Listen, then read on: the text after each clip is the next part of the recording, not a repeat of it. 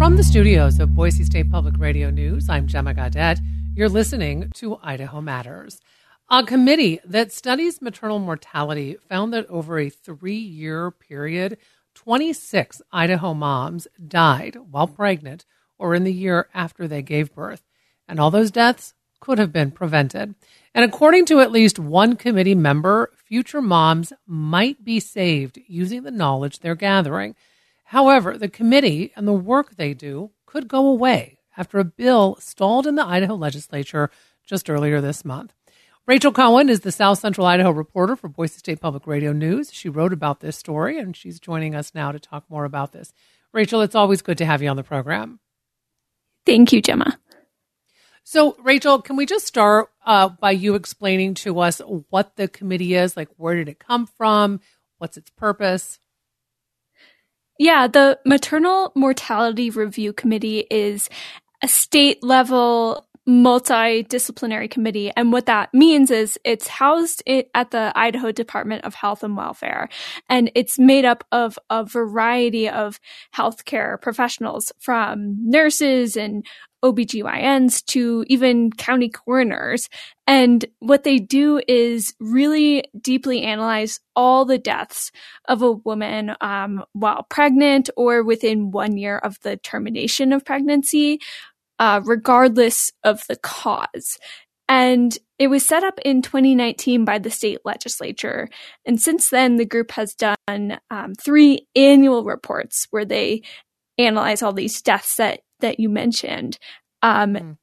They're anonymized, so they don't know, you know, who they're looking at, but they have a wealth of information about the person to try to figure out what happened and to try to prevent those deaths in the future. So, Rachel, how does the United States rank when it comes to maternal mortality? Well, a report from 2020 found the US had the highest maternal mortality um, of high income countries. That ranking might vary depending on what study you look at, but it's pretty, pretty widely known that the US has a maternal mortality rate that exceeds other comparable countries. And uh, public health officials have considered that a problem. Um, for obvious reasons. You know, in many cases, like the deaths reviewed in Idaho, these are preventable. And so, um, you know, it's kind of the first step, I guess, in, in healthcare is trying to uh, avoid preventable deaths. And maternal mortality is a measure that is often seen as an indicator of the strength of the overall health system. So I'm curious, who sits on this Idaho committee? Yeah, um, some of the members have been on the committee all three years. Um, they, you know, range from uh, people who work very closely with uh, pregnant patients who are facing complications. Um, like I said, coroners as well, because they are the often the ones, you know, reviewing the most immediate information about the death. Um, emergency medical professionals. Mm-hmm. Um, these are people who bring a lot of different perspectives to the table and who are, you know, volunteering to do this and to, you know, try to prevent these deaths in Idaho. So, as we mentioned, Rachel, the task force has been studying maternal mortality here in Idaho for three years.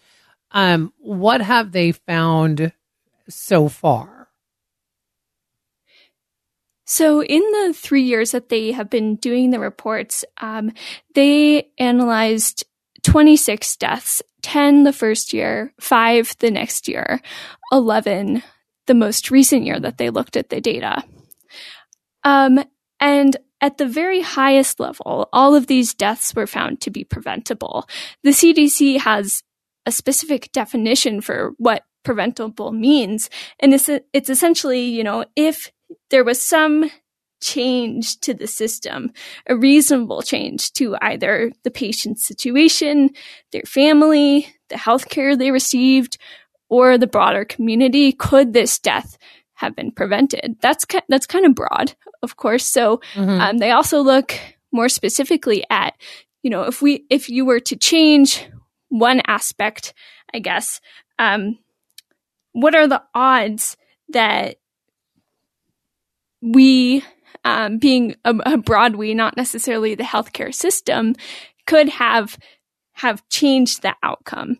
And so hmm. then they kind of classified the deaths in that case. Some of the time it's it's no, you know, sometimes uh, they look at deaths that are accidental. And it's still important to understand the factors that contributed to those deaths. But there is a distinction that um, the CDC makes in preventable and whether the outcome could have been altered. Okay. So um, I'm curious then, have they given any specifics? Like you, you mentioned that, okay, if you change, you know, one thing, um, maybe, you know, we'd have different outcomes. Have they said maybe what these changes could be or recommendations? Yeah, they list the contributing factors to the deaths and um, you know, what might be the predominant cause of death. In several cases, substance abuse was a contributing factor in these deaths. And so the recommendations made around those have to do with increasing access to substance abuse treatment and services and counseling, and when to do that specifically for pregnant patients. Um, mm. That's one example. Another is just the availability of healthcare after someone gives birth and mm-hmm. making sure that that person continues to seek care. And the recommendations around that include, you know, better communication with a patient about the reasons for and and when it is necessary to have follow up care and to um, you know, continue doing that post birth. And another recommendation related to that is that the committee um, suggested that Idaho extend its postpartum um, Medicaid coverage so that it extends farther, um, like up to a year after mm-hmm. the termination of pregnancy.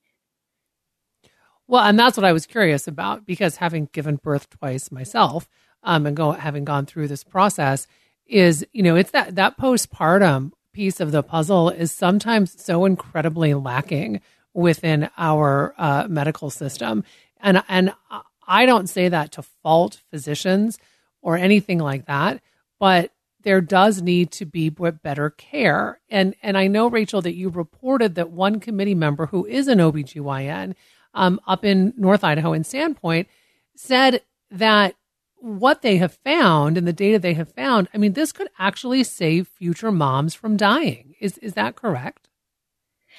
Yeah, and on a national level, that is the reason for these committees. That is why almost every state in the country has one of these committees is because they're they're seen as primarily a tool for prevention. So while they make recommendations, um, their their primary task is is to figure out how to prevent these deaths.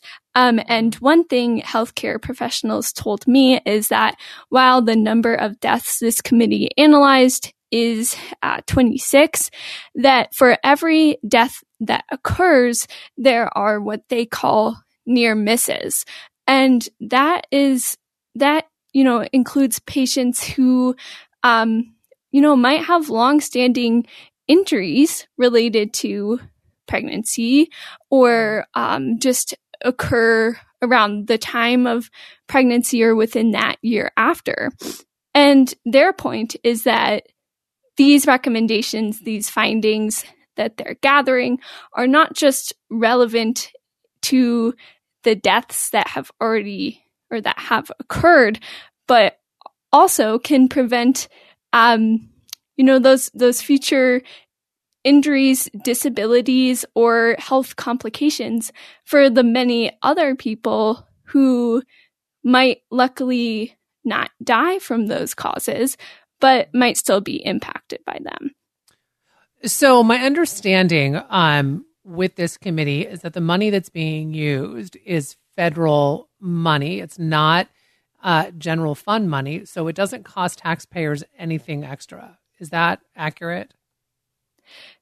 Yeah, the, the money comes from uh, a block grant through the Idaho Department of Health and Welfare, but originally that money comes from the CDC.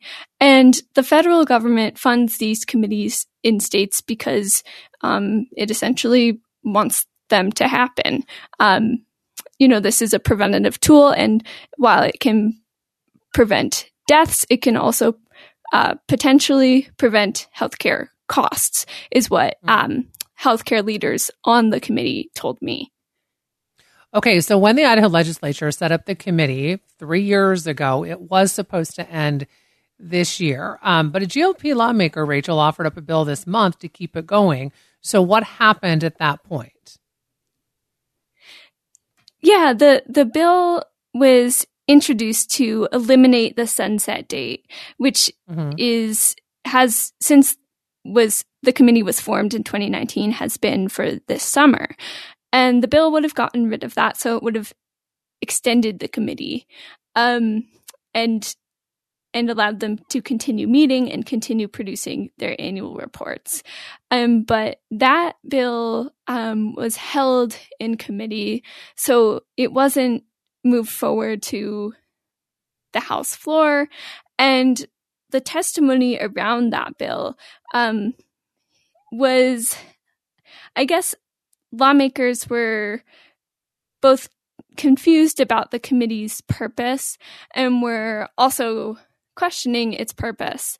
Um, and the Idaho Freedom Foundation testified against this bill this year and also when the committee was established in 2019. And one of the re- the reasons for their opposition was um, they felt that the committee would essentially lead to the expansion of, of government.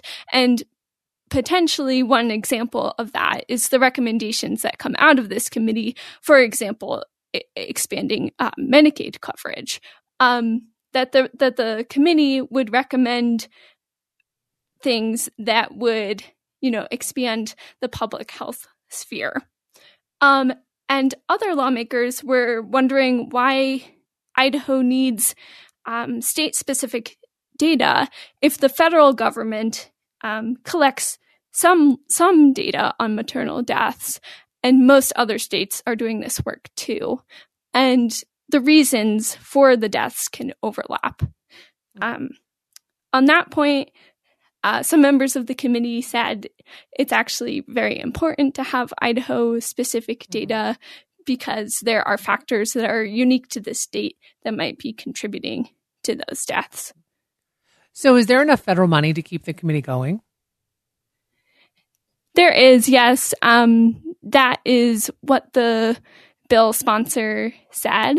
And, uh, you know, the, the CDC, I think, is interested in keeping funding mm-hmm. available for these committees. So, Rachel, would health and welfare keep the committee even um, without this bill? I mean, could they do that?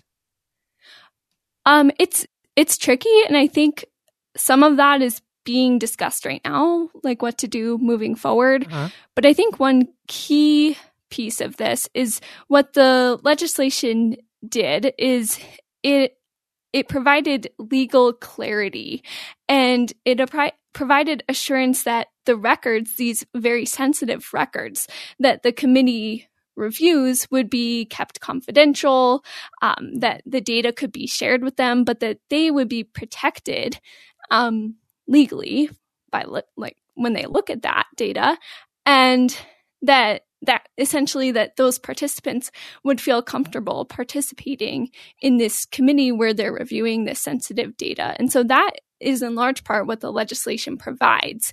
And so without it, it might be hard for this committee to acquire the necessary data it needs to look at these deaths um, in depth and to make recommendations.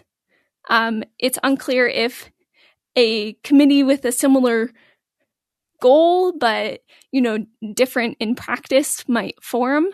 Um, mm-hmm. that is not yet determined, but I know the committee members are interested in, in moving this work forward. So, where does the bill stand right now? Um, the bill was held in committee and has not been reintroduced at this point, and another similar bill has has not yet been introduced to um, extend the sunset date. Okay, so if my so if I'm understanding this correctly, Rachel, since the bill was held in committee, if it if it stays that way, this committee will sunset. Yes, that is correct. Or at least um, the committee as it is now will sunset um, after this summer, I believe.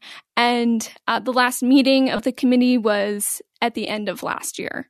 Um, so without legislation to extend the sunset date, this committee will not continue. Okay. Rachel, as always, it's so good to have you on the show and to uh, break all of this down for us. Appreciate it. Thank you, Gemma. We've been talking with our very own Rachel Cohen, who is the South Central Idaho reporter for Boise State Public Radio News, discussing the future of a committee that studies maternal mortality here in Idaho. We will put a link to Rachel's story on our website, boisestatepublicradio.org. Thanks so much for listening to Idaho Matters. Boise State Public Radio and Idaho Matters are members of the NPR network. It's an independent coalition of public media podcasters. You can find more shows in the network wherever you get your podcasts. I'm Gemma Gaudette. We'll see you tomorrow. Race might be a hot topic right now, but for so many of us, talking about race is nothing new.